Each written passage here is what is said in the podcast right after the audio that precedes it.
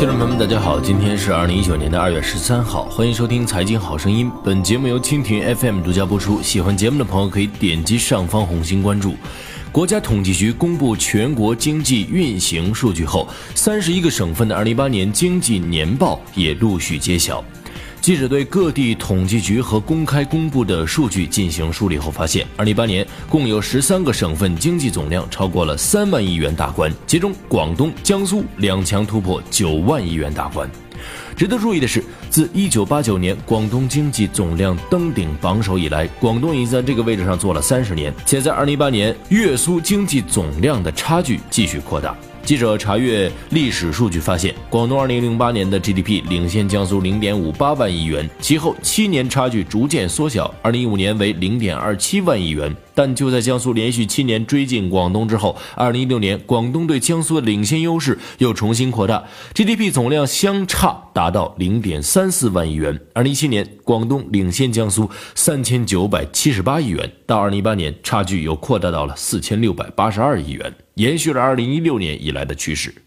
在粤苏之后，第三经济大省山东，2018年 GDP 达到7万6469.7亿元。虽然在十多年前，山东的经济总量曾超过江苏，居第二位，但近年来，其与粤苏两强的差距在不断拉大。目前，山东与广东的差距超过了两万亿元，与江苏的差距也在1.6万亿元左右。对山东来说，与前面标兵的差距越来越大，而后面追兵的脚步却越来越近。第四经济大省浙江的经济总量虽然只有山东的百分之七十三，但二零一八年浙江省一般公共预算收入为六千五百九十八点零八亿元，增长百分之十一点一，超过山东，跃居全国第四。其中税收增长了百分之十一点六，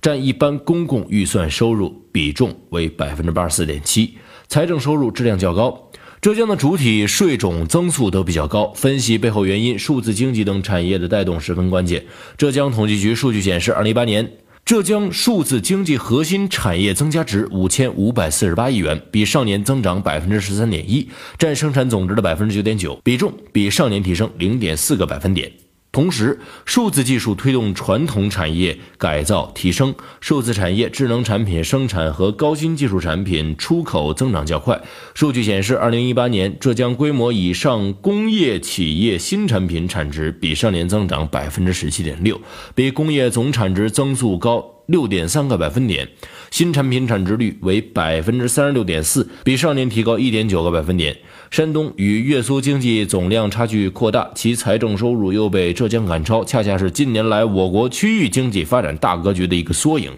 即自二零一三年迄今，我国经济增长由西快东慢转变为南快北慢。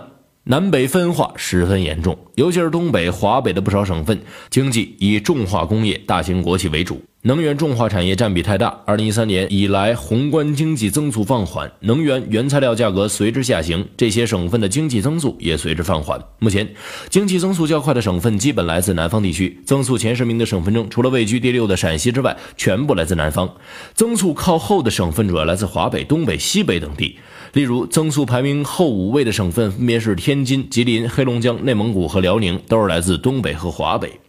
标准排名城市研究院院长谢良兵认为，南北方经济差距拉大的背后是传统产业与新经济之间的比拼，是开放创新快与慢的差别。这一区域经济格局的变化，在双创领域也呈现出了同样的表现，即南北差距正在拉大，创新驱动正在成为经济转型的主要抓手。不过，经历过几年的调整和转型之后，部分能源重化省份逐渐走出低谷，重新焕发活力。例如二零一八年辽宁 GDP 增速位居东北三省首位，全年规模以上工业增加值比上年增长百分之九点八，继续保持在全国第三。再比如，山西统计局分析指出，二零一二年以来，由于受国际、国内环境以及山西省特殊产业结构的影响，山西经济经历了改革开放以来最困难时期。二零一二至二零一六年，山西 GDP 总量在一万两千亿元的平台上徘徊了五年，在全国位次也由第二十一位退至第二十四位。不过，近两年来，山西经济逐步企稳回升。二零一七年，全省经济总量突破僵局，跃上了一万五千亿元台阶，在全国的位次由第二十四位前移至第二十三位。二零一八年，再次跃上了一万六千亿元的台阶，上升至全国第二十二位。二零一八年，贵州全省地区生产总值一万四千八百零六点四五亿元，比上年增长百分之九点一，增速高于全国两点五个百分点，连续八年位居全国前列。贵州省社科院研究员苟以勇此前对记者分析，近年来贵州经济快速发展，地方政府准确地把握了政策和时机，抓住了发展的机遇，在大力改革交通基础设施的同时，又抓住了东部沿海产业转移的机会，抓住了产业发展的规律。数据显示，二零一八年贵州支柱产业持续发力，全省煤电烟酒四大传统支柱产业合计增加值比上年增长百分之十一点九。增速比上年提高五点五个百分点，对全省工业经济的贡献率为百分之七十五点二，比上年提高三十五点零个百分点。四大传统支柱产业合计利润比上年增长百分之二十六点七，均比上年有所加快。在工业强省的同时，贵州还适时抓住了大数据发展的机会，同时大力发展烟酒茶、旅游等产业。数据显示，二零一八年全省与大数据相关的信息传输、软件和信息技术服务业投资比上年增长百分之四十九点七。同时，二零一八年贵州旅游业持续井喷，全省旅游总人数九点六九亿人次，比上年增长百分之三十点二，实现旅游总收入九千四百七十一点零三亿元，增长百分之三十三点一。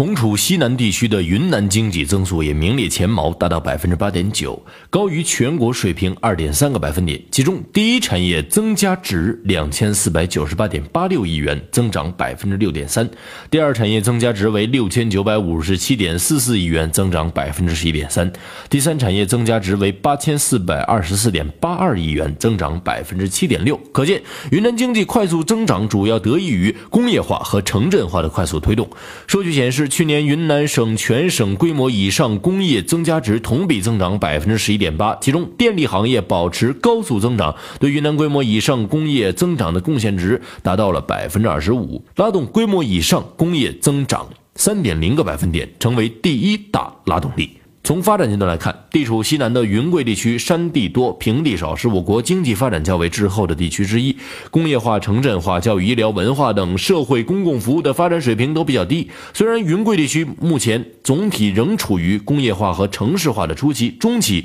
但未来随着基础设施的完善，其经济将仍然保持较快的发展速度。除了云贵，二零一八年位于长江中上游的江西、安徽和四川的经济增速也都达到了或超过了百分之八，湖南和湖北的增速也都位居前十。专家分析认为，长江中上游地区水资源丰富，气候适宜，劳动力充足，优势十分明显。随着交通基础设施条件的改善，近年来承接了珠三角和长三角的大量的产业转移落地，经济也随之高速增长。好了，今天节目就说到这儿。在节目最后提醒大家，蜻蜓 FM 财经公众号已经正式上线，您可以公众号搜索“蜻蜓 FM 财经”或者搜索 “QTFMCG” 获得更多财经福利。下期节目再见。